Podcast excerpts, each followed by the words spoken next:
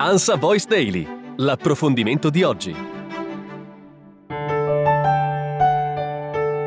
Ben ritrovati con l'approfondimento, dalle mini tute aderenti e scandalose degli anni sessanta ai trionfi di Rouge degli anni ottanta, dall'optical al rosso ostentato il suo colore preferito. Raffaella Carrà è stata unica anche nello stile. Non a caso si chiama A far la moda comincia tu la mostra che la celebra in occasione del settantatreesimo Festival di Sanremo, mettendo in luce l'aspetto fashion della donna di spettacolo più amata della tivù italiana. Sarà aperta fino al dodici febbraio al Forte Santa Tecla di Sanremo, con una vetrina speciale anche al Casinò dove lavora la stampa. La Rai, con Rai Creativa e il Comune di Sanremo, hanno varato l'evento con la regista Rai Paola Di Pietro, che ha curato tutti i filmati e video emozionali provenienti da Rai Teche, Marvi De Angelis, esperta di stile e art director, e il costumista Stefano Rianda ha curato la scelta stilistica. Nella mostra, racconta De Angelis all'Ansa, ci sono abiti della Sartoria Rai, una trentina di costumi preziosi, soprattutto degli anni anni sessanta di Mille Luci, del Tucatuca di Canzonissima. Otto di questi sono allestiti nella vetrina dentro il Casinò, e poi ci sono un'altra trentina di abiti dalla collezione Carrà di due salernitani, Vincenzo Mola e Giovanni Gioia, che hanno concesso solo a noi vestiti che custodiscono in un magazzino come reliquie da fan quali sono. Ne hanno trecentocinquanta, moltissimi dei decenni successivi dagli anni settanta ad oggi. Li hanno comprati in blocco dalla G P undici di Maier, una delle più importanti sartorie artistiche del mondo, che ha fatto i costumi di tanti film come Maria Antonietta di Sofia Coppola e quelli storici di Renato Zero, Carrà e Cuccarini. E poi Stefano Rianda, che ha lavorato al fianco con i vari costumisti e accanto a Raffaella Carrà da Mille Luci in poi, compresa la Spagna. Ci sono anche altri due favolosi abiti e molti cimeli che normalmente animano il museo della radio e della tivù Rai di Via Verdi a Torino, per l'occasione e solo temporaneamente trasferiti in Riviera. Tra questi due preziosissimi abiti di Canzonissima millenovecentosettanta